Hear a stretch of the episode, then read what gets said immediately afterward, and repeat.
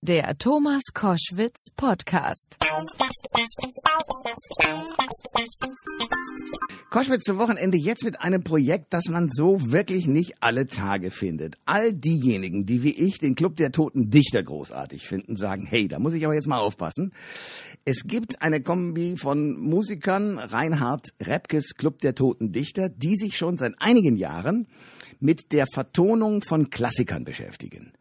Und jetzt gibt es ein neues Album und die passende Tour dazu, äh, und zwar alles rund um den äh, Schriftsteller Charles Bukowski. Und der Frontmann jetzt vor Reinhard Repkes Club der Toten Dichter ist Peter Lohmeier. Und der sitzt mir im Studio gegenüber. Peter, guten Tag. Ja, schönen guten Tag auch.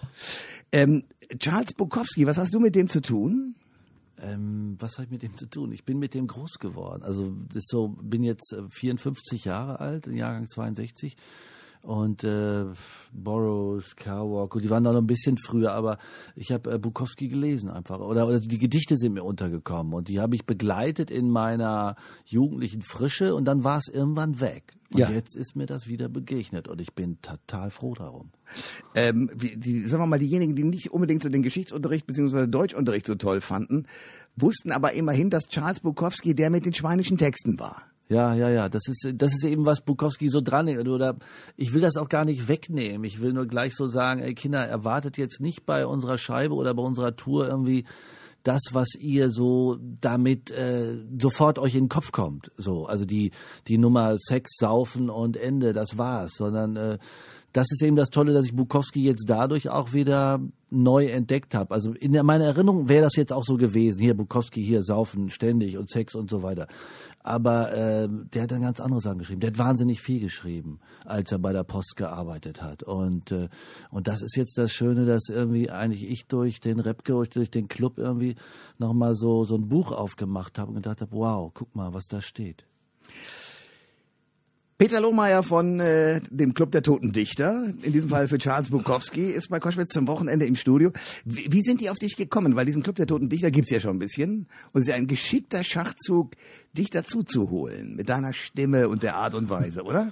Ja, vielleicht haben sie keinen anderen gefunden. Ich weiß nicht. Nein, es, Quatsch. Ist, äh, es lief irgendwie, irgendwie lief es über die, ich weiß ja auch nicht warum, über die Hamburger Musikszene. Ähm, also ich habe auch eine Band in Hamburg gehabt. Äh, da ist leider sich einer verabschiedet. Den gibt's nicht mehr, der Nils Koppbruch. Und wir hatten eine Band zusammen zu dritt. Hotel Rex und äh, wie auch immer. Also wie gesagt, ich lebe ich leb halt in Hamburg und dann äh, kam irgendwann ein Anruf von äh, Max Repke und äh, und der sagte, ey, äh, Tachchen, ich wollte mich vorstellen und so und äh, wir haben da also eine CD und so und äh, ich würd, er wird mir gerne mal was schicken und so. Und äh, aber ich glaube sogar die vorige E-Mail, die er mir schickte, da war ich glaube ich gerade in Bolivien mit meinen Töchtern unterwegs. Egal, ich fand das auf jeden Fall erstmal interessant. Was ist Bukowski? Was ist das? Da einer aus Berlin ruft mich an. Ich soll da irgendwie mitmachen und ich hatte ihn dann ein bisschen missverstanden, weil ich bekam dann die die CD, wo er quasi die ersten Songs komponiert, durchkomponiert hatte mit den Texten von Bukowski und ich hatte dann so verstanden, ey, jetzt mache ich mal einen Song irgendwie auf so einer CD hm. und dann, wenn ich irgendwie in Berlin bin oder irgendwo, was weiß ich, dann komme ich mal auf Bühne und singe ein. So, ne? so, also, habe ich das bei Fehlfarben Guest, auch schon mal gemacht. Guest, so. Guest Stars. Ja, so, ah, ja, so, ne? okay. so ganz einfach. So, ja. Jorge, kein Ding irgendwie so. Und dann habe ich die CD da reingeworfen bei mir und habe mir das angehört, dachte irgendwie, das sind ja geile Nummern so. Und habe dann nochmal Kontakt zu ihm auch gesagt, Alter, äh, welches soll ich mir da so eins aussuchen? nee, das wären eigentlich schon so alle, die, die ich müsste mich eigentlich so auf alle vorbereiten. Und so, ja, dann muss ich jetzt mal, mal hier nach Berlin kommen. Und dann haben wir uns getroffen und äh, und das ist ja so das erste Ding. Also wenn du jetzt menschlich miteinander kannst und äh, und das, die Musik, die was er da komponierte, war wirklich beeindruckend. So. Aber ich wusste, dass vor mir jetzt dann ein langer Weg ist, weil es ist ja, wenn jemand was komponiert hat mit Texten, die schon dastehen, so, ne, dann ist das ja quasi, als würde ich das covern jetzt nochmal, mhm. so, ne, und äh, es äh, muss ja meins werden. Und da muss, musste ich irgendwie auch die anderen Jungs kennenlernen und habe mir dann dieses Rilke-Projekt angeguckt, was sie mit Katharina Franke von Rainbirds vorher gemacht hatten. Und als ich das gesehen habe, habe ich gedacht, ja, das möchte ich machen und ich glaube, ich hole das auch zu mir. Und äh, und das war genau das, was Max jetzt auch sagen würde. Er sagte, Peter, du hast dir das zu dir geholt. Also äh, so, jeder hat seinen Bukowski in sich und, äh, und ich mache es so, wie ich denke, dass es richtig ist. Der Club der Toten Dichter ist bei Koschwitz zum Wochenende in Form von Peter Lohmeier. Diese Idee, das so zu machen, äh, sich auf die Bühne zu stellen, Texte, die es gibt, die aber möglicherweise bei vielen in Vergessenheit geraten sind, von großen Dichtern, in, äh, zu vertonen. Wie kamst du zu dieser Idee, weißt du das? Von den Jungs? Ja. Müssten dir die Jungs beantworten, ganz ehrlich. Ähm, da bin ich, da bin ich ein bisschen überfragt. Es ist nur, was, was ich halt daran schätze, ist, dass man gerade das macht. Also, dass man gerade sagt irgendwie, hey, da sind Texte, die habt ihr mal in welcher Form auch immer, ob bei Rilke oder bei Schiller oder Busch haben sie auch gemacht, irgendwie, die habt ihr vielleicht schon mal gelesen oder gehört, aber äh, jetzt hört doch noch mal neu zu. Mhm. So. Und das ist natürlich jetzt gerade bei Bukowski, weil es jetzt kein so weit wegliegender historischer Dichter ist. Und, und da sind auch äh, super interessant und, und da sind auch Texte dabei, die kennen wir, glaube ich, gar nicht. So, und da ist man Ganz so liebevolle übrigens ja, auch. Ja. Also wo man so denkt, was, das ist Bukowski, das hätte ich allen unterstellt, aber nicht ihm. Aber der hatte immer dieses, ja, ich will nicht sagen defetistische, aber traurige, dass er eigentlich immer fast schon sagte, okay, man kann einen Lebensabend haben, so vor sich hingesäuselt oder in den knallharten, ja. nach dem Motto, dann zieht nochmal alles an dir vorbei und du versuchst aber sozusagen im Alkohol mit allem äh, sozusagen den knallharten Abgang hinzukriegen. Ja, ja, Warum war der so? Warum war der so? Er hatte, ähm, also seine Kindheit war wirklich keine leichte. Das war ähm, also ganz schweres Brot. Und er sah auch irgendwie, er sah auch als Kind scheiße aus. Er hatte komplette Akne irgendwie. Und das war so wirklicher Outsider. Also der hat, der hat diese Rolle irgendwann auch angenommen und der hat, äh, ich meine, lustigerweise wurde er 1962, meinem Geburtsjahr, von der Zeitschrift Outsider zum Outsider des Jahres gewählt. Ach. So. Und okay. dann bist du ja irgendwann mal wirklich da und siehst halt die Welt vom Rand aus. Und je nachdem, wie du dich auf diesem Rand bewegst, äh, wie sicher dich da bewegst oder du irgendwie, irgendwie war das auch so, ich hatte mal, wenn man mich Bukowski gelesen hat oder was über ihn, dachte, ja, der hat dann so seine Rolle gefunden und irgendwie auch akzeptiert, dass er da so lange mit gelebt hat, irgendwie, wo man sagt, irgendwie, da geht mancher früher irgendwie in den Die Leber hätte da schon den ja, Dienst quittiert so, früher, ja. ja. Aber er hat dann, ich weiß nicht, ob es daran liegt, er hat am Schluss seine letzte Frau war, äh, die hatte einen Bioladen. das ist lustig. So. Die Gesundheitskurve auf so. den letzten Metern. Ja. Ja. Aber ich meine, war wie er auf diese, also also klar kommen die Geschichten aus seiner Biografie, aus seinem schrecklichen Elternhaus irgendwie. Dann hat er, als er damals bei der Post gearbeitet hat, äh, ich meine, der hat einfach viel Scheiße gesehen. Oder sagen wir mal so, er kann auch sagen, er hat vielleicht nicht weggeguckt. So und äh, und und was was ihn ausmacht, äh, er hat irgendwie, er hat mit seiner Seele geschrieben. So, das ist so und und ich denke, da haben so damals Generationen oder auch heute äh, deshalb, ich denke immer, wenn man so eine Authentizität, irgendwie, wenn man das schafft, irgendwie, also wenn ich jetzt sage, man schreibt mit seiner Seele, äh, wenn man das schafft, äh, dann trifft das Menschen. So. Der wunderbare Schauspieler, der preisgekrönte Peter Lohmeier ist bei Koschwitz zum Wochenende. Er ist dabei bei diesem Projekt Club der Toten Dichter. Das ist eine Band, die altes Textmaterial wieder veröffentlicht und äh, vertont. Wir sind ja jetzt in Zeiten von Poetry Slams und ähnlichem und sehr junge Leute, kannst du auch im, bei YouTube und sonst so sehen, haben so die Sehnsucht nach Inhalt. Mhm. Wer kommt zu euch in, in die Veranstaltung? Sind es auch junge Leute, die sagen, ja, lass uns mal hören, was so ein, so ein alter Sack wie Bukowski zu erzählen hat? Oder ist das Publikum älter?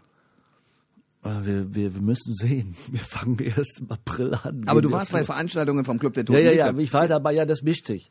Also das ist wichtig. Die haben, äh, der Club hat seine Fans, klar irgendwie und äh, und und die sind auch, weil der äh, die Clubmitglieder sind irgendwie, ich glaube, das fängt irgendwie bei knapp über 40 an, also die Musiker, ne, und endet bei äh, so bei mir so jetzt. Bin ich der Älteste, wäre schrecklich. Egal so. Also 42, okay, ja. So. Okay, ja. Und äh, und ich hoffe ja so, dass sich das äh, das, da kann ja mal auch so ein 60er oder ein 50er, nee, ich würde ja meinen Sohn mitbringen, fällt mir ja gerade ein. Mhm. So, also ich bin 54, mein Sohn ist jetzt 26, ne? So. Äh, einfach mal, um zu zeigen, Alter, das sind vernünftige Texte, so. Weil es ist ja gerade, ist ja auch so eine Suche oder wir sind ja auch irgendwie Musikindustrie, wie auch immer, wenn da mal was auftaucht irgendwie, wo man sagt, oh, da hört man jetzt anders zu. Oh, da ist jetzt irgendwie, äh, das ist jetzt keine, ähm, ja, die Frau Berg macht tolle Texte, aber wie auch immer, ne, da ist jetzt noch mal was anderes dahinter oder oder so. Ne? Ja, wir wollen jetzt nicht nein, nur nein. Helene Fischer. Nein, nein, nein, nein, nein, nein, nein, Gott, nein, nein, ja. Helene auch ganz tolle ja. Texte. Aber es ist eben so. Ähm, und und de deshalb hoffe ich, also ich wünsche mir das und irgendwie, wenn ich irgendwie in einem Jahr wieder hier sitze, dann äh, erzähle ich dir von der Tour. Ähm, wer da wirklich war. Also keine Ahnung. Also ich, ich würde mich freuen, weil das, was der da geschrieben hat vor boah, naja, weil in den letzten Texte keine Ahnung, aber vor 20, 30, 40 Jahren, äh, das ist nicht alt, weil es äh, weil es Poesie ist auch, weil es äh, und furchtbar nah. Ja, furchtbar nah, genau. Es gibt einen einen Text, der Nazi Tramp. Den fand ich auch heftig, muss ich sagen. Ja. Dass man sozusagen irgendwie den Tätowierten von oben bis unten und das Ja. typische Nazi Ja, ja, ja, ja, ja. Signal. Was ist warum habt ihr das im Repertoire mit drin? Boah, das ist ähm, war, war jetzt irgendwie keine schwere Absicht. Wir brauchen jetzt unbedingt dazu einen Text, wie auch immer, so, sondern es ist äh, es kommt bei ihm auch vor. Ich meine, äh, äh, Bukowski ist ja in Deutschland geboren, irgendwie in Andernach. Ja, das wissen die wenigsten. Jetzt ganz erstaunte Augen Ja, vom ich- Moderator. genau, so, ich- wusste der gar nicht. Ahnungslos. ja, so, äh, ja, ja, nee, und äh, ähm, hat jetzt, weiß ich nicht, irgendwie, Nazis gibt's leider überall irgendwie, gerade auch, natürlich auch in Staaten und äh, und hat Bukowski eben dann auch so ein Lied so beschrieben und irgendwie weiß man auch gleich, wenn man dann irgendwie so, wenn man so diese Tätowierung, die da eben auch vorkommt, irgendwie, man hat das gleich vor sich so und äh, und der lässt da einfach nichts aus, ne? Und irgendwie ist dann du, da hätte jetzt auch ein anderes Lied sein können, aber jetzt ist es das da drauf geworden, der Text. Irgendwie so. Peter Lohmeier ist mein Gast bei Koschwitz zum Wochenende, Club der Toten Dichter, Charles Bukowski. Gibt es etwas, wo du sagst, das Leben von Charles Bukowski, das kommt dir in Teilen bekannt vor oder kennst du das sozusagen nur als, als Betrachter des literarischen Werkes? Ähm, der, das ist von, äh, von mir eine totale Außensicht. Also ich kann mich jetzt nicht, ich habe jetzt keine Identifikationsgeschichten, wo ich, äh, bin zum Beispiel einer, ich stürze nie ab.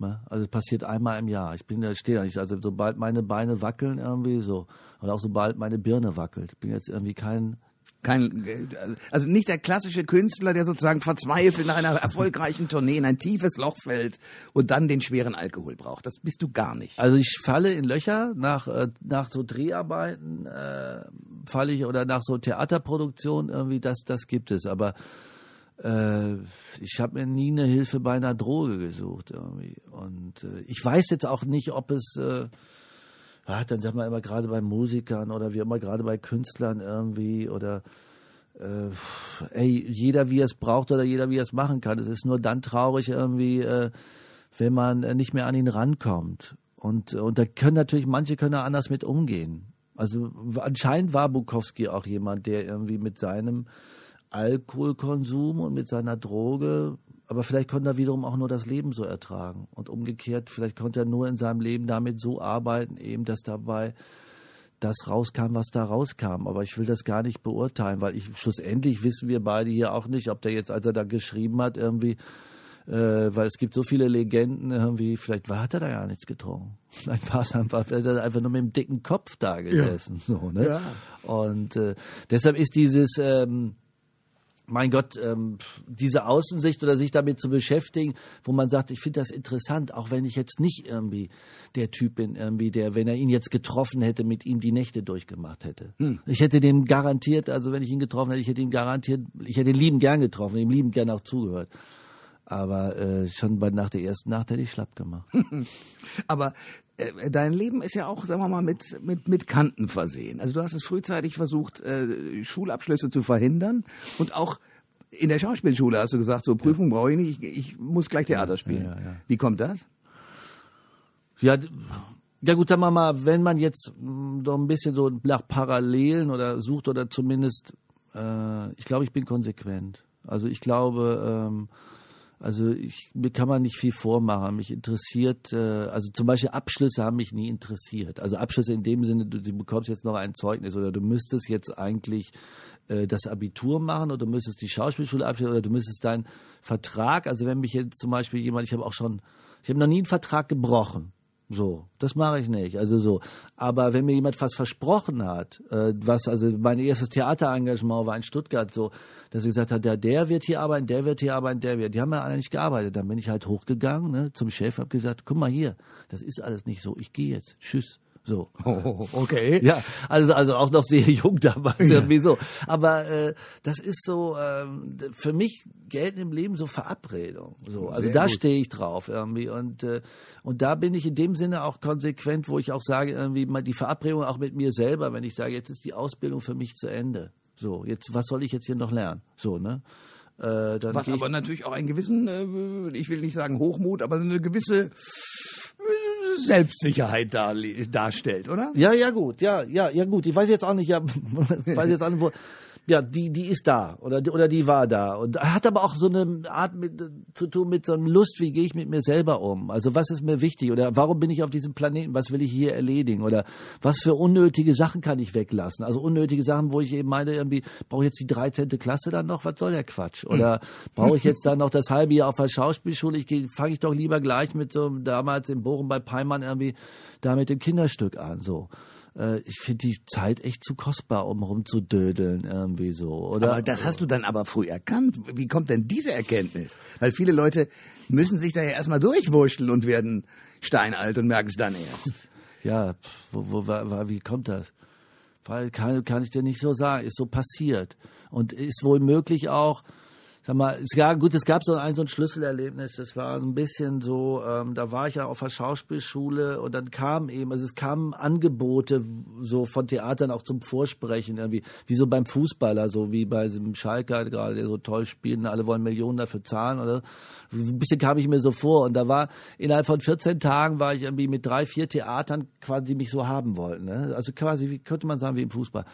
Und ich hatte aber dem ersten äh, dem hatte ich die Hand gegeben, so, ne? So vertragsmäßig. Der war auch schlau, der hatte mir die Hand gegeben, so. Und das war so auch das Ding, wo ich so dachte, irgendwie so. Also ich habe auch zum Beispiel früher mal mit Autos gedealt, ne? Und für mich ist immer noch ein Handschlag ein Vertrag. Ach, wie gut, aber das ist ja out. Ja, scheiße, ich mach's ja. immer wieder und ich immer wieder kriege ich auch irgendwie ein, es klappt immer, aber ich werde es weiter so machen. Ja, gut, dann sind wir schon zwei. Okay. Weil ich finde es extrem wichtig, oder? Dass du dir in die Augen guckst, einen Handschlag ja, machst und ja. sagst, das genau ja. wird so passieren. Ja, genau. Und darauf musst du dich verlassen. Ja, ja, ja, ja, ja. Dass es mal schief gehen kann bei einer Ehe oder so. Ja, okay. gut, leider ja. Peter Lohmeier ist mein Gast bei Koschwitz zum Wochenende. Das Projekt Charles Bukowski beim Club der Toten Dichter. Den Film hast du doch sicher gesehen, oder? Mit, mit Robin Williams. Nee, nicht mit Robin Williams.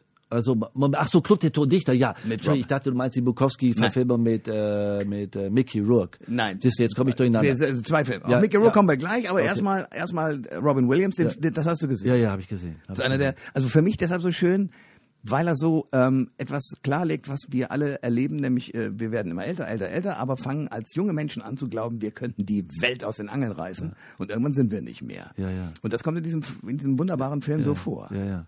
Ja, ich, ich mag das also gern, weil es so äh, dieses ähm, da so sitzen und reden und auch irgendwie diese diese Universitätsgeschichten und so weiter. Das ist so. Ach, ich war leider nie auf einer richtigen Uni. Da Wärst du gerne da noch?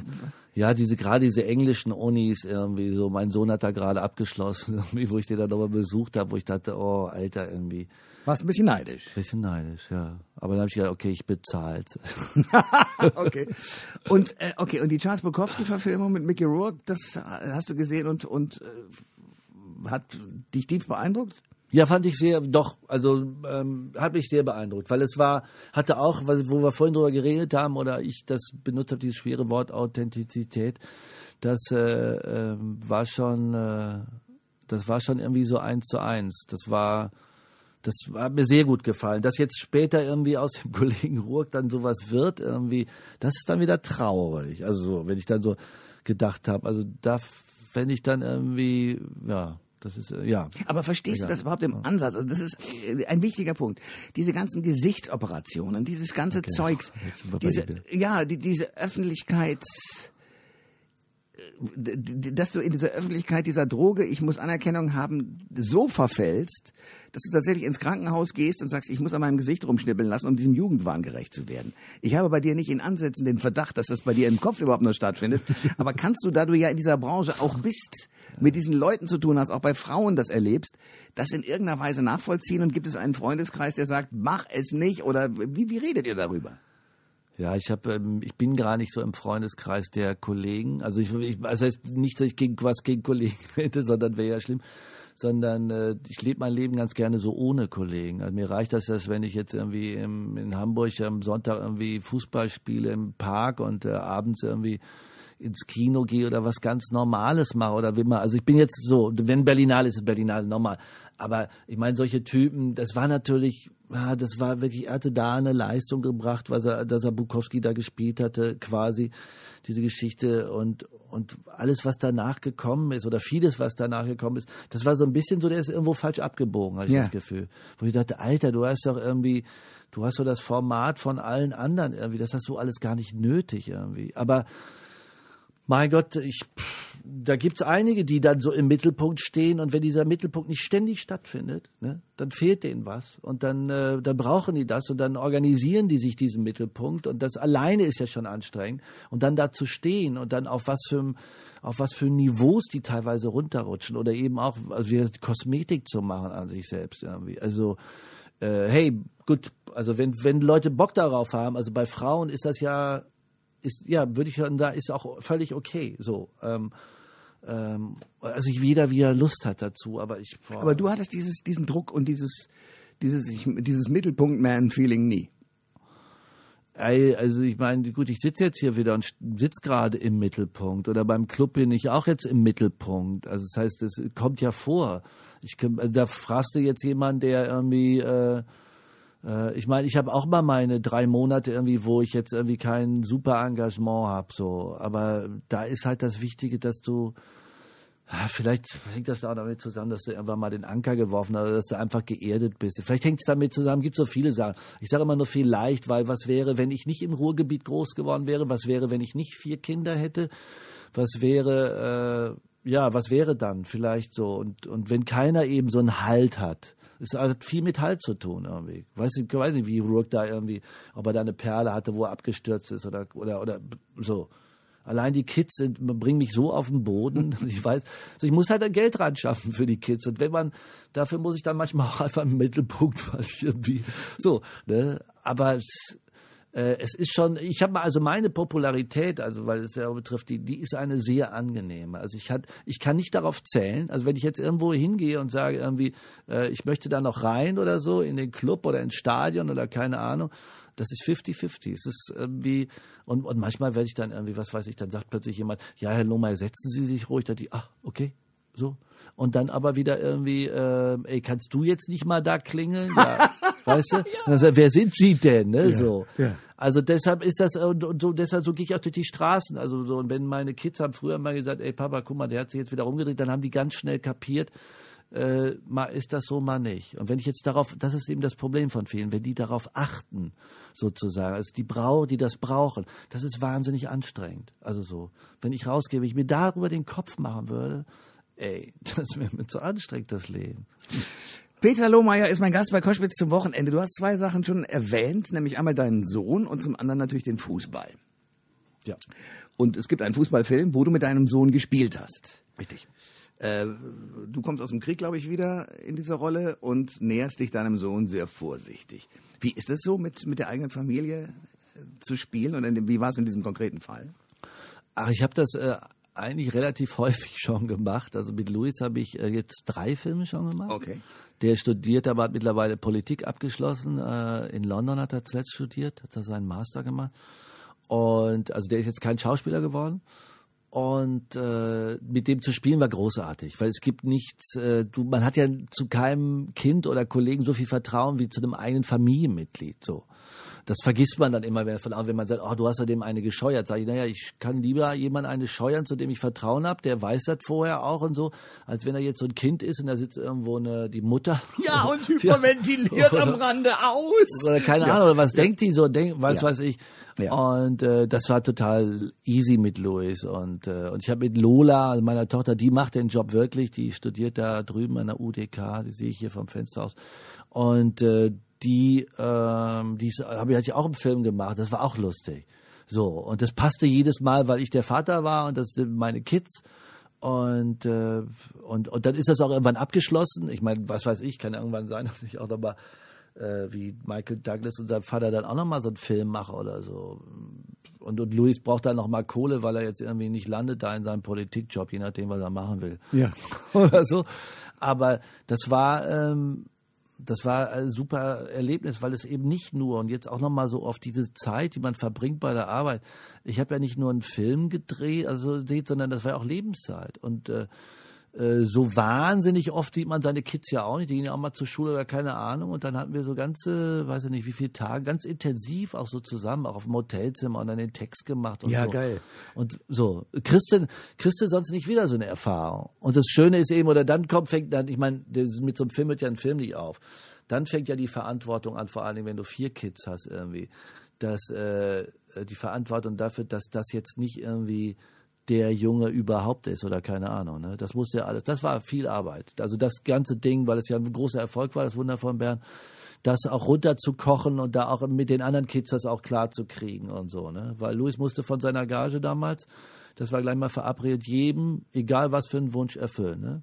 Der eine sagte, ich möchte ein Zelt, der andere sagte, ich möchte so eine Hüpfburg so, beim ja, Geburtstag. wie und nicht so. schlecht. Weißt du so, also das, du musst ja irgendwie so dann verteilen oder wenn wir dann irgendwie, als wir dann bei Wetten das waren, da bin ich dann, habe ich dann Lola mitgenommen irgendwie und so und immer, immer, immer alle irgendwie mitgenommen und das so. Das ist ganz wichtig, weil wenn da so eine, so ein Ungleichgewicht passiert und dann war ich, fand ich es ganz lustig, als Lola da mal einen Film gemacht hat und so und so. Und Leila habe ich dann neulich mal zu so einem Fernsehquiz mitgenommen, weil ich gesagt hat, irgendwie, da könntest du auch ein paar Mark verdienen, weißt du, so ein paar Ja. Euro und so. Und die sind sich aber alle, und das ist das Schöne daran, da bin ich auch so stolz, die sind sich alle nicht ähm, böse irgendwie so nach dem Motto irgendwie oder eifersüchtig so ein Quatsch, weißt du so. Aber du bist nun äh, Schauspieler und das, gut, in deinem Fall erledigt sich die Frage eigentlich, weil du zu, zu weiten Teilen, jedenfalls soweit ich das beobachten kann, ja immer erfolgreich deinen Beruf ausübst. Ähm, aber was sagst du deinen Kindern, wenn die mit diesem Wunsch um die Ecke kommen? Weil du kennst natürlich auch die Fallhöhen und Tiefen. Ja, ja, ja, ja. Wie habt ihr da geredet? Naja, ich habe den, also das äh, erstmal muss ich den klar machen, dass Schauspieler, also früher die Mutter hat immer gesagt, Papa geht jetzt spielen. nee, aber das ist, also wenn sie den Job machen wollen oder wenn es da in dem Bereich ist, dann gibt's da eine Ausbildung für. Und da bin ich ganz empfindlich. Also so, ähm, es gibt zwar Ausnahmen in Deutschland, die die Regel bestätigen, so wie Daniel Brühl oder, oder Jürgen Jürgen. Vogel, Genau. genau. Aber, ähm, aber 80 Prozent also der arbeitslosen Schauspieler, ähm, die sind eben nicht mit einer super äh, Ausbildung gesegnet. So. Und, und ich würde immer, und ich finde, es reichen eigentlich die Schauspieler, die an staatlichen Schauspielschulen ausgebildet werden. So. Weil man da einfach auch lernt, auf einer Bühne zu stehen. Das ist wie ein Fußball, du kannst jede Position spielen. Einfach. Und es ist einfach auch ein Erlebnis. Und wer das nicht erlebt irgendwie, und ich weiß, dass Daniel sich da auch drüber mal geärgert hat oder sich mal geäußert hat, so, dass du da nicht auf der Bühne stehst, irgendwie mal die letzte Reihe erreichst. Und zwar mit einer Stimme irgendwie, wo die die nicht anstrengt. So. Allein dieser Spaß und auch die Möglichkeit zu haben, jetzt mal, Lola wusste das und Lola geht jetzt eben auf die UDK und äh, wo du auch sagst irgendwie, hey, was ist denn hier, wenn beim Film nicht so läuft oder beim Theater nicht so läuft, dann kannst du das andere vielleicht auch noch. So. Und es ist einfach so, allein auch schon die Ausbildung ist so, die ist jetzt nochmal so gesteigert, wenn Lola von ihrer Ausbildung erzählt, die ist so wunderbar, so. Und deshalb kann ich nur, ich, ich bin dafür, alle privaten Schauspielschulen schließen und so. Und es ist auch, Warum? Das muss ich. ja, weil da einfach zu viel auf den Markt kommt. Es ist, es ist nicht nötig. Es ist die Schauspieler, die ausgebildet werden an staatlichen Deutsch, also sprachlichen Schulen irgendwie von, äh, von Bern bis Graz über, über, bis Hamburg und Rostock. Das reicht. Es ist wirklich so. Und die anderen machen Geld damit, da zahlst du für. Das ist irgendwie die An Ausbildung, kann ich sagen, qualitativ erreicht sie nicht, nicht 50 Prozent von dem irgendwie, was die staatlichen machen, so. Und, Weil äh, worin besteht der Unterschied? Ich, der Unterschied besteht an dem, an dem Lehrpersonal, an Okay. dem Konzept irgendwie. Das ist so, äh, es sind eben nicht wie bei manchen privaten Unis, wo dann richtig Geld reingesteckt werden, dass sie dann Möglichkeiten haben, äh, sondern das sind dann, äh, die Lehrkräfte sind ähm, engagiert für ein paar Euro, keine Ahnung, so, ne? Und, äh, und du zahlst dafür, dass du da hingehst. Das ist ein großer, großer Unterschied. Also die, äh, und es ist ja so, auch der, der Job ist ja nicht geschützt. Also es ist ja irgendwie, jeder kann sich ja Schauspieler nennen, ne? Nur ist es ja so, jetzt, ich sag mal so diesen Ver Vergleich zum Arzt, also vor die Kamera kannst du immer gezogen werden, aber hol mal, geht hier niemand aus dem Krankenhaus raus, vorne aus der Tür und sagt, kannst du uns mal operieren helfen, weißt du so. Und äh, das ist eben, und dann ist man da Schauspieler und ich habe eben auch ähm, und, ich, und es wird so viel, wir haben einfach wahnsinnig viele arbeitslose Kollegen. Und die kommen einfach daher, wo ich sage, ja gut, du bist Kollege, aber jetzt sei mal damit zufrieden, weil was ist denn bei dir äh, ne, gewesen oder wie auch immer. haben wir nicht auch eine, eine ziemlich schwierige Branchensituation in Deutschland? Also ich, ich sehe immer so, ähm, Es kommt dazu, absolut. Ist so. Also die, ist, der Markt ist total zurückgefahren. Also beim Drehen irgendwie, die Theater ähm, haben nicht annähernd, die sind auch am Kündigen und so weiter. Aber genau dadurch, durch diesen Prozess, aber gleichzeitig äh, sind immer mehr eben auf dem Markt. Ne? Und so, und, und glauben dann irgendwie, ich aber auch wenn ich mit jungen Kollegen zusammen drehe, äh, dann das erste oder was oder eins der Gespräche, was ich immer führe mit denen, ist irgendwie, äh, ja, so geil, läuft jetzt irgendwie super und so. Und äh, ja, und ich sage, und was mit Studieren und so weiter und so, ja, das brauche ich jetzt irgendwie nicht und keine Ahnung und so. Alter, wie schnell kann das vorbei sein? Eben wenn dieser, wie viel Jungs irgendwie und was weiß ich, Mädels drehen und so weiter irgendwie. Das ist so diese, und, und wenn es, wenn du so einen Traumberuf hast, weißt du, du kannst, erzähl mal jemand, dass du nicht mehr spielst. Das ist schwieriger, als wenn du, was weiß ich, du gehst, äh, keine Ahnung, was weiß ich, du studierst Jura oder brichst das Studium ab oder du arbeitest, keine Ahnung, bei einer Autowerkstatt und sagst irgendwie, du machst das nicht mehr, du willst lieber jetzt Gärtner machen. Ja, sag mal, du willst nicht mehr Schauspieler und willst Gärtnern. Dann hat das doch einen bestimmten Grund. Weißt du so? Weil diese Traumberufe, dann hat's nicht geklappt. Dann bist du nicht gut genug oder wie auch immer. Und das ist auch kackenschwierig, davon runterzukommen. So. Aber überleg dir doch bitte vorher irgendwie, wie gesagt, das Leichteste ist einfach, da gibt's wirklich Leute, die können das beurteilen, ob es Sinn macht, für dich Schauspieler zu werden. Bin ich mir sicher. Also habe ich so erlebt. Ich war auf einer Schauspielschule. Aber hast sie abgebrochen? Ich habe sie abgebrochen. Okay, gebe ich zu. Peter Lohmeier ist mein Gast bei Koschwitz zum Wochenende. Äh, ihr geht auf Tournee, ne? Club der Toten Dichter. Ja, ja, und so, ihr, wie, wie viele Termine habt ihr? Äh, pf, das werden sehr viele werden, denke ich. Also da hoffe ich oder sind in Planung. Wir fangen an, ähm, ich, ähm, oh, wenn ich jetzt die falschen Daten sage, kriege ich wieder drauf. Aber ich meine irgendwie im April in, äh, in Neuruppin. Aber steht ja alles auf dieser Website drauf. Und also wir fangen so außerhalb von Berlin an und dann werkeln wir uns so langsam irgendwie näher nach Berlin, dann gehen wir auch mal nach Leipzig und da sind wir und in Dresden und dann gehen wir irgendwann mal bestimmt auch mal nach Hamburg und so weiter. Also wer gucken will, club-der-toten-dichter.de, da stehen die Tourneedaten. Du bist ja auch Kommissar im Fernsehen. ja. Oh ja. mit einem Tick. Tick? Mit, mit, diesem, mit diesem Fahrplan. Äh, Ach das? Ja. Ist das, ist das eine Idee von dir gewesen oder wie ist das entstanden? Ach, damals, der meint jetzt Zugvögel, ja. liebe Hörer, falls ihr das nicht wisst. Ja, okay, ich, hab, ich bin verwirrt. Ich ja, hab, okay. okay. Äh, eine Reise nach Inneri, ach, das war so schön. Peter Lichtefeld irgendwie. War so ein Film, auch wo man gar nicht erwartet hat, was daraus wird, war echt ein Erfolg irgendwie. Ich habe auch sogar einen Preis dafür gekriegt. Meinen ja. ersten das damals hieß noch Bundesfilmpreis. Äh, ja, der Kommissar, der diesen Bahntick hatte. Das heißt, Joachim Kroll hatte eigentlich diesen Tick, dass er irgendwie ähm, von Dortmund nach Inneri fährt und äh, dem da so ein Fahrplanwettbewerb teilnimmt. Und ich fahre auch drauf ab. Ja, das war super. Das hat totalen Spaß gemacht damals irgendwie. Es gibt so, äh, gibt manche Filmideen, wenn die richtig umgesetzt werden, so wie damals. Und dann hat gar keiner damit gerechnet. Da lief der plötzlich über den Sommer und dann hat er plötzlich eine halbe Million Zuschauer. So was heutzutage irgendwie, wo du so denkst, also gut, entweder gibt es eben die Schweiger-Fraktion oder die Schweighöfer-Fraktion, die haben wir gleich mal ein paar Millionen. Aber ansonsten bist ja Was so sagst du eigentlich Kämpfen, zu irgendwie. denen? Also da wird ja sich auch gerne gestritten, ob der Qualität und ob des Erfolges. Was sagst du zu denen? Ähm, muss ja direkt mal meine Strickjacke ausziehen. Äh, was sage ich zu denen? Boah, ähm, ähm, also ich, ähm, der, der Erfolg gibt denen Recht auf einer Seite, ne, so. Und, äh, und gleichzeitig hat, hat das auch natürlich groß, also mit Geschmack zu tun, für was entscheidet man sich, wenn man vor so einem Kino steht. Ähm, und äh, manchmal, ähm, ich suche dann manchmal die, also die, die Identität, meine Identität suche ich schon bei solchen Filmen. Also so, wo ich so denke, irgendwie, was ist da meins von? Oder ist das meins? Ist das meine Welt? Und, äh, und da habe ich genug Sachen in meinem Berufsleben erlebt, wo ich gesagt habe, komm, ähm, wir müssen jetzt, es geht nicht um Unterscheidung zwischen E- und U-Musik, sondern geht Unterscheidung um irgendwie, was schmeckt mir gerade, was schmeckt mir nicht. So, mhm. ne?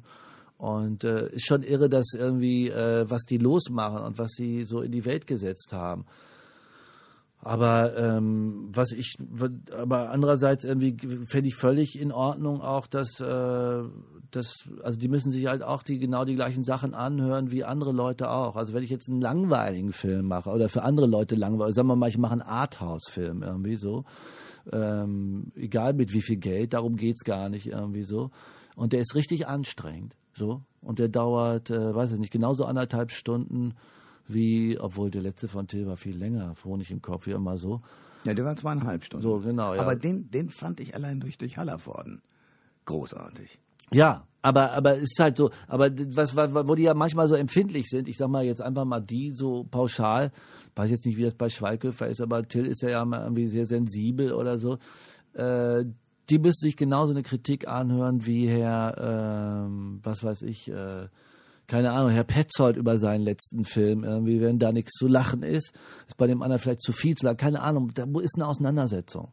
Und das würde ich mir so ein bisschen, bisschen bei Till wünschen, irgendwie, dass er doch mal in seine Presse, dass er der Presse doch mal vorher so einen Film zeigt. Was machen ja alle. Also wa warum nicht? Ne, so. Da musst du mal, du musst, du musst da schon irgendwie, also auch wenn du auf deinen Arsch draufkriegst, musst du deinen Arsch schon mal hinhalten, irgendwie so. Und dann kannst du immer noch die Millionen ins Kino holen. Also warum soll das nicht funktionieren? Nur weil dann irgendwie jemand schreibt, wie auch immer. Schlussendlich entscheidet sich ein Film doch auf der Kinoleinwand. Also für mich. Ne? Peter Lohmeier ist mein Gast bei Koschwitz zum Wochenende. Club der Toten Dichter ist das eine, preisgekrönter Schauspieler ist das andere. Du bist auch Kommissar, jetzt meine ich nicht mehr den Film, sondern jetzt meine ich also Tatort und alles, was dazugehört. Ah, okay, okay. ähm, äh, wäre das auch was für, fürs Kino oder ist sozusagen Fernsehen und Kino für dich tatsächlich zwei Welten und sollen auch so bleiben? Ähm, ja, es, es sind für mich in dem Sinne keine zwei Welten, weil ich, äh, ich gehe ja nicht anders zum Set oder bin ich äh, schlechter oder besser vorbereitet, wenn es Kino oder äh, Fernsehen ist. Ähm, ich denke, manche Geschichten, wir und Krimi, der deutsche Krimi tut sich halt im Kino wahnsinnig schwer, weil wir im deutschen Fernsehen so damit bedient werden und überhäuft werden und ständig und jeden Tag möglichst zwei, drei und vier und noch eine Serie und so weiter. Deshalb klar denken sich die Menschen, warum sollen wir dafür ins Kino gehen? Also selbst wenn es der spannendste Thriller ist, obwohl ich Thriller im Kino gerade liebe, weil es mir noch mehr, noch mehr Angst macht und noch und mehr durch die Größe oder? und Gewalt. Ja, durch den Ton und ja, so weiter. Ja, ja, ne, so das vermisse ich total. Also im Kino und äh, deshalb ist es schwierig damit Stoffen. Also wenn ich ich wäre, wenn ich Produzent wäre oder Verleiher, hätte ich dann auch meine meine ja irgendwie wüsste ich nicht, ob ich es machen sollte. Aber ich, ich liebe natürlich, ich habe jetzt irgendwie zwei Kinofilme, also einmal Junges Licht, den habe ich mit Adolf Winkelmann gemacht, einen alten, den ich schon ewig, ähm, mit dem ich schon ewig arbeiten wollte. Und wir haben auch gefühlt, alle sagen immer, ihr habt doch schon 100 Filme gemacht. Mhm. haben wir doch gar nicht. Aber wir haben in der gleichen Stadt in Dortmund gewohnt. Oder leben wir. Oder hat er, lebt er jetzt noch und so. Und das ist ähm, eine ganz eigene Geschichte über das Ruhrgebiet. Oder ich habe einen Film gemacht, der heißt Bach in Brasil. Der startet äh, 17. März. Da spiele ich nur so einen Dirigenten. Da war ich nur kurz dabei, weil der Regisseur mich kurz fragt. Da spielt Edgar Säge die Hauptrolle. Eine Geschichte, die spielt in Brasilien und so. Also warum ich das jetzt erzähle, das ist so, weil das Kino für mich total existent ist und ich das Kino liebe und ich das Kino mit dem deutschen Film auch im Zusammenhang liebe. Und, äh, und da eben zuvor irgendwie auch, aber auch da immer eine deutsche Identität suche. So. Und äh, weil das ganz wichtig ist, weil nur so kannst du auch sagen, wir haben jetzt einen deutschen Film gemacht. So. Und das ist eine Geschichte, die passiert bei uns. Und äh, so wie ich damals diesen französischen, die zum Beispiel die Stieß, hast du den gesehen? Mhm. Ja, so. Und wo man, wo der Verleiher, ich hatte ja mit Leuten gesprochen, die wussten gar nicht, ob sich das übersetzt, weil es ja so um so Sprachfehler geht, ne? Und da haben die eine Geschichte genommen, irgendwie aus Frankreich, aber sowas von Französisch. Und den haben sie selbst in Deutschland, glaube ich, noch drei, vier Millionen gesehen. Total irre. Weil er aber für gut gemacht hat. Und weil die nicht gesagt haben, oh, wir müssen jetzt irgendwie hier amerikanische Polizeisirenen noch bringen oder irgendwie so ein Filter vor, sondern hey, wir erzählen einfach nur eine Geschichte aus unserem Land, so. Und, äh, was der Kinozuschauer sehen will. Es ist so schwierig mit den Tausenden von Filmen, die jede Woche rauskommen. Irgendwie. Der Markt ist, äh, boah, irgendwie. Ähm, ich finde es immer schön, wenn ich nochmal so einen Film präsentieren kann auf einem Filmfest, wenn ich in Hof bin oder auch wenn ich auf der Berlinale bin oder, oder freue mich auf die Lichtburg in Essen, eins der tollsten Kinos, so. Und das passiert halt nicht mit Fernsehfilmen, so. Ne? Also das heißt nicht, dass ich den Fernsehen, das Fernsehen irgendwie äh, die, die, die Qualität sowieso nicht absp ja, manchmal schon, aber also, nee, ja. ja, weiß schon da, was da läuft. Ja, ne, ja, so. Also ähm, ich entscheide mich immer nach dem Stoff. Mir ist es egal. Also wenn, weißt du, wenn ich einen schlechten Kinostoff kriege, was soll das? Also wenn mich nicht interessiert oder die Rolle. Ich meine, ich habe das Glück, mich nach sowas entscheiden zu können, weißt du? Sag ich Blödsinn, mache ich nicht. Ne? Ja. Mache ich lieber ein kleines Fernsehspiel oder wie auch immer. So, ne? Und bumm, was passiert mit einem kleinen Fernsehspiel? Zum Beispiel jetzt auf der Berlinale im Wettbewerb. 24 Wochen, ganz toll. Passiert da, auch. Da durfte ich sogar mitwirken. Ich bin in der Stimmt, allerletzten ich weiß. Szene. Ja. Ich, vor allem das Coole an ja. der Nummer ist, Ich durfte da deshalb mitspielen, weil ich es hieß so, ja, das ist ein Hochschulfilm, die brauchen einen Moderator und du machst da diese Sendung, und zwar Koschwitz zum Wochenende, und Ja, genau die ja. ging es, äh, in der wir jetzt gerade Ja. sitzen. Äh, mach das doch mal. Ja. Und da ich kurz vorher bei Hallervorden im Theater spielen durfte, saß ich dann da und machte das. Fand es doof, einen Moderator zu spielen. Ja, Ich hätte gern was anderes ja. gemacht, aber gut. Und bin sozusagen in dieser Schlussszene und habe diesen Film natürlich auf der Berlinale gesehen und dachte, was ein hartes, aber unfassbares Thema, Ja. aber sensationell. Ja, ja. Also so kann es eben passieren. Ja. Also deshalb behaupte ich irgendwie auch zu unserer Diskussion vorher, Qualität setzt sich durch. So.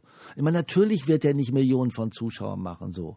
Aber der ist gemacht worden und dass man, der hat ein Forum jetzt auch da gekriegt und, äh, und dieser Film ist da, so. Und daraus macht vielleicht dann jemand nochmal, jemand sagt, jemand traut sich wohl möglich auch aus so einem Film, ah Mensch, komm, wir können noch mal andere Geschichten erzählen. Vielleicht hätte es diesen Film aber auch ohne Andreas Dresen, der immer ganz tolle Filme macht oder über, über Krebs einen Film gemacht hat irgendwie oder so, hätte es den auch nicht gegeben und so. Deshalb muss es so eine, ich finde, wir müssen ganz stark darauf achten, dass wir irgendwie ausprobieren weiter im Kino und nicht uns kaputt machen lassen nach dem Motto, irgendwie es funktionieren ja doch nur Komödien oder wir müssen es so und so machen. Totaler Bullshit. Es wird immer wieder bestätigt, wenn, eine, wenn ein Film eine Qualität hat, eine Geschichte zu erzählen hat, dann interessiert der auch. Peter Lohmeier ist mein Gast bei Koschwitz zum Wochenende. Ähm, wenn du, du hast ja eine Reihe von Preisen gekriegt in deinem Leben. Was macht das mit dir eigentlich? Preisgekrönter Schauspieler zu sein? Äh, Das, das, da kann man leider sich echt nichts verkaufen. Also außer für das Preisgeld ist es wirklich so, dass du äh, äh, es ist nicht mehr passiert nach dem ähm, Bundesfilmpreis für Wunder vom Bern. Es ist nach dem Hofer Filmpreis nichts Besonderes passiert. Es ist nach dem Bayerischen Fernsehpreis. Äh, es ist Quark. Wahrscheinlich ist so, ein, so eine Oscar-Nominierung oder keine Ahnung. Hättest du irgendwie. gerne eine?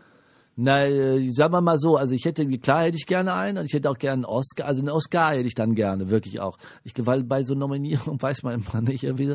also so, weil dann, äh, dann wird das jetzt irgendwie noch anders laufen oder keine Ahnung.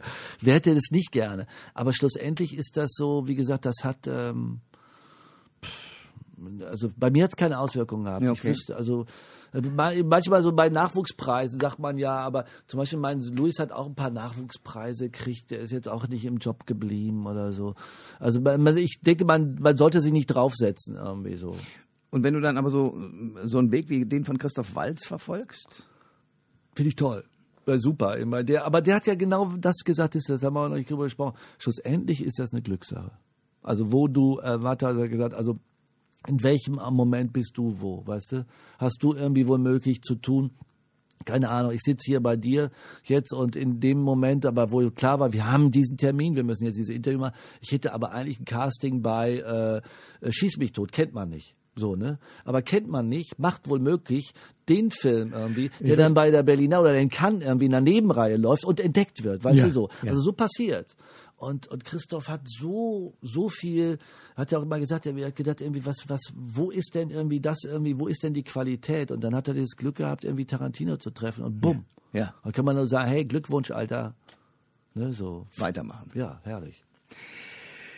Peter Lohmeier mit Charles Bukowski und Club der Toten Dichter auf Tour nachzulesen unter club-der-toten-dichter.de. Ähm, sehr schönes Album, was tatsächlich auch sozusagen einen in diese Akustik, in das Hörspiel reinzieht. Ich sehe und höre einen Schriftsteller, wie er das Papier in eine alte Schreibmaschine einspannt und lostippt. Und zwar erstmal sehr unrhythmisch und das wird dann immer rhythmischer und so entstehen die Songs. Ähm, parallel dazu, was ist das nächste, was du tust? Also damit musst du jetzt erstmal auf der Bühne sein, ein- ein paar Mal. Oder willst auch natürlich. Will ich, will ich, ja, freue mich drauf. Und dann?